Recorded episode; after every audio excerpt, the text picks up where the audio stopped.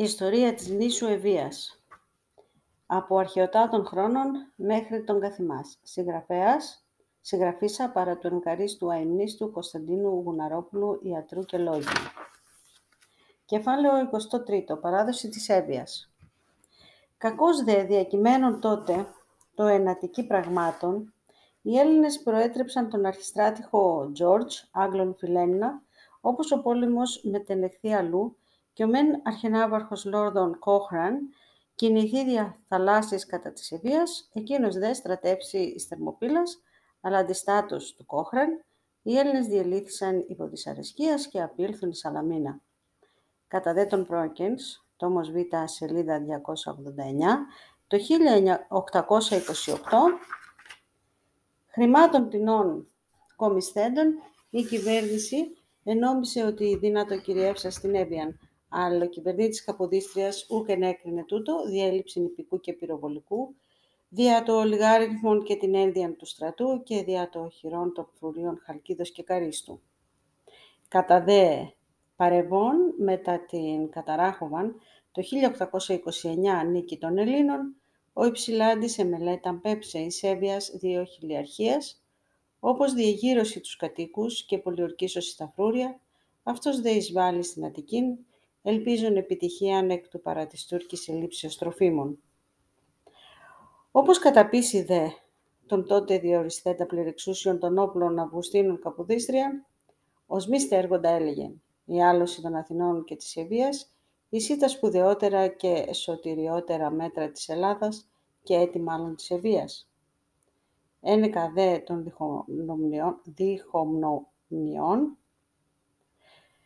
διχομνομιών, διχογνωμιών, τούτον ουδεμία το πλέον εκστρατεία κατά της νήσου, ότις έμεινε υπό το κράτος των Οθωμανών. Πολεμικός δε μη κατορθωθήσεις της κυριεύσεως της Ευβίας, πολλέ κατεβλήθησαν διπλωματική ενέργεια περί προσκύσεως αυτής. Κατά την ενεπιδάφρο εθνοσυνέλευση, ο Λόρδος Κάνιν περιλάμβανε την ίσον εν τη υποτελή φόρου Ελλάδη, ως τότε γένετο πρότασης. Ο δε, αίδημος κυβερνήτης, εμόχθησε πολύ να αυτή αποτελέσει μέρος του νέου κράτους. Διό εκπόρου, εν το προς τους πρέσβεις εγγράφου, από 11 Σεπτεμβρίου 1828 λέγει «Τον δεν ίσον η μεν έβια εντός των ελληνικών ορίων η κότος καλύψει τα παράλια της Αττικής, παρά μη κίνεται». Τότε και ο Άγγλος Αμιλτών πρότεινε, όπως οι κάτοικοι της Σάμου, με τεκίσωση ενέβεια, ενέβεια, η δε Τούρκη ταύτης εν Σάμου. Δια των προσπαθειών του τον Ινίσος περιελήφθη εν το νέο κράτη κατά το άρθρο 2 του εν Λονδίνο πρωτοκόλλου των τριών δυνάμεων Αγγλίας, Γαλλίας και Ρωσίας από 3 Φεβρουαρίου 1830. Η κένωση όμως της νήσου παρά των Τούρκων ευράδινε επί πολύ χρόνο, ως δηλούται εκ των εξής κολλημάτων. Τον Αύγουστο του 1830 ήλθε στην καθέδρα ναύπλιων ο Μουλάς Κουτάρεος, Χατζή Ισμαήλ Βέης Χαλκιδεύς, επίτροπος της πύλης. Μεθού οι αντιπρέσβεις των δυνάμεων διεπραγματάυσοντο περί της κενώσεως του τον νόμος τον μήνα ούκ ήλθον η οροθέτε. Άλλο κόλλημα ο Μέρ Πασάς και οι πρόκριτοι Τούρκοι λέγοντες ότι μη χορηγήσατε στο στρατό τα καθυστερημένα, ούκ δύνατο βιάσει αυτόν εις αναχώρηση πρώτης λήψεως των πρωτούτων μέσων δια της πωλήσεως των ακινήτων ιδιωτικών κτημάτων κατά την απόφαση του Λονδίνου. Ο Ισμαήλ Βέης πρότεινε το κυβερνήτη όπως αναλάβει κατ' εκτίμηση την αγορά εκ μέρους της κυβερνήσεως, αλλά απειτούν το 200 ή 300.000 ταλήρων, όν εστερείτο, και ματέως ο κυβερνήτης εζήτησε δάνειον ιδιωτικό εν Ελλάδα, Ελβετία, Γαλλία και Ρωσία. Τον Αύγουστο δε του 1830 ο κυβερνήτης έμπεψε η Σέβια Τριμελήν Επιτροπή αν προτρέψα στους Τούρκους εις πώληση.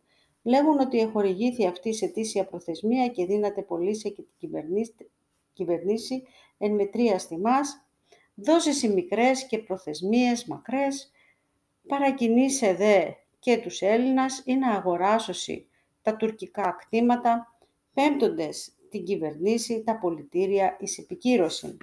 Λέγει δε προς τη γερουσία.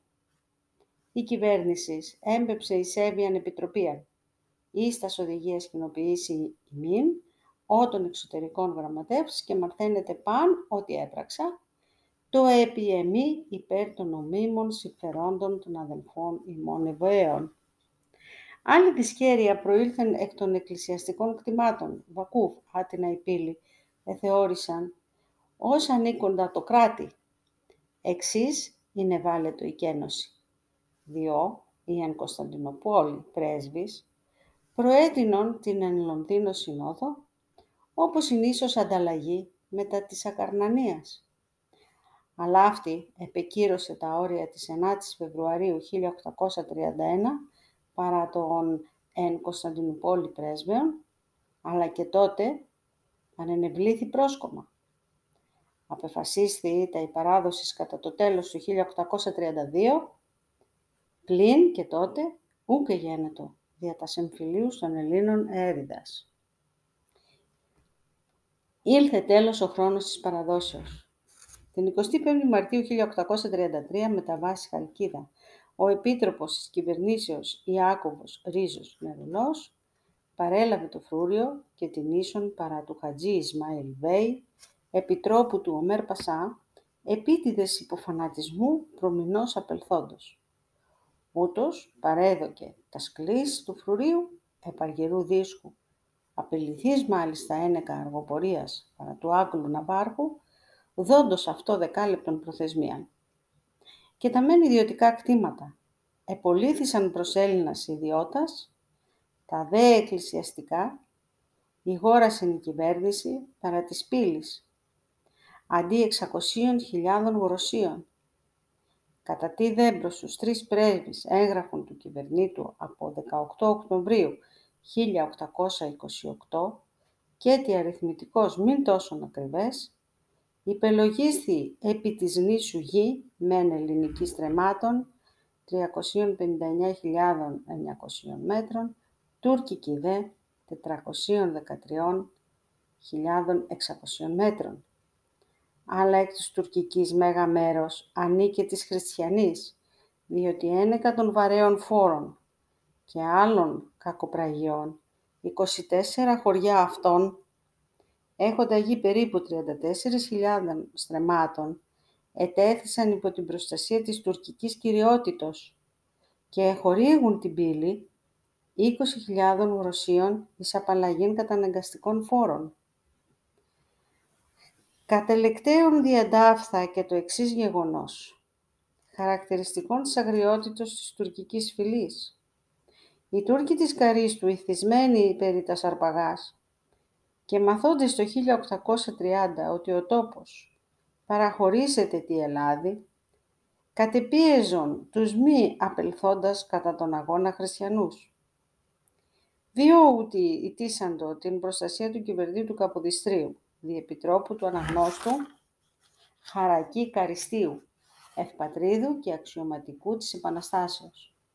Ο δραστήριος ούτως ανήρ με τα βάσεις ναύπλιων παρέστησε τον κυβερνήτη τα δεινά, άτινα οι κάτοικοι υπέφερον, υπό του φρουράρχου και των προκρήτων Τούρκων.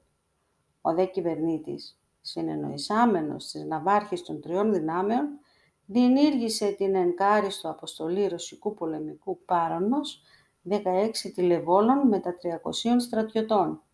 Ήλθε 10 Σεπτέμβριο του 1830 μετά του Επιτρόπου Ισκάριστον, όπου διέτριψε ημέρας 15 εις ενθάρρυνση των χριστιανών και εκφόβηση των Τούρκων.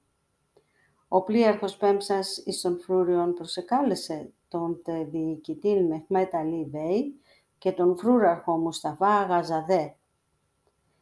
Και ο μεν ου κατέβη εκ φόβου στο πλοίον, προσήλθε δε ο διοικητής, συνοδεία δέκα στρατιωτών Τουρκαλβανών. Ο πλοίαρχος, υπεδεξάμενες αυτόν, είπε τον σκοπό της αφήξεως και ητήσα το δώδεκα ύπους, όπως αύριο το πρωία, την πρωία να αναβεί στο φρούριο. Ανήλθε δε τη επιούσης συνοδεία αξιωματικών και τάξα σκοπούς Ρώσους στρατιώτας κατά την κτήραν του διοικητηρίου, προσεκάλεσε τους προκρίτους των Τούρκων, παρήνεσε πολλά και μάλιστα επίλυσε τον φρούραρχον και διοικητή, ήτινες αρνούντο περί των κακοπραγιών. είπε δέξατο δέν το πλοίο και τους προκρίτους των χριστιανών και πολλούς παραπονεθέντες κατά των Τούρκων καθησύχασε, χορηγήσας αυτή τρόφιμα και χρήματα. Και τότε μεν οι Τούρκοι απέσχουν των αρπαγών, αλλά επειδή κατόπιν τα αυτά επανέλαβαν, ο ενάρρο διαμένων επίτροπος των δεινοπαθούντων, αύθις μετέβη εις ναύπλιον, έλαβε έγγραφο του κυβερνήτου και των πρεσβεών, ήλθε εις Κάριστο και μετά των τριών δημογερόντων ανέβη εις το εν τη Ακροπόλη φρουραρχείων, όπου συνήλθον οι πρόκριτοι Τούρκοι, ήκουσαν το περιεχόμενο του εγγράφου και φοβήθησαν και περιεστάλησαν μέχρι της εκ του τόπου αναχωρήσεως αυτών. Τι αυτά τα επί πολεμικά γενόμενα και κατά το διάστημα της Εθνικής Επαναστάσεως απαρχής μέχρι τέλους και λέει μέχρι τέλους γιατί είναι το τελευταίο κεφάλαιο του βιβλίου.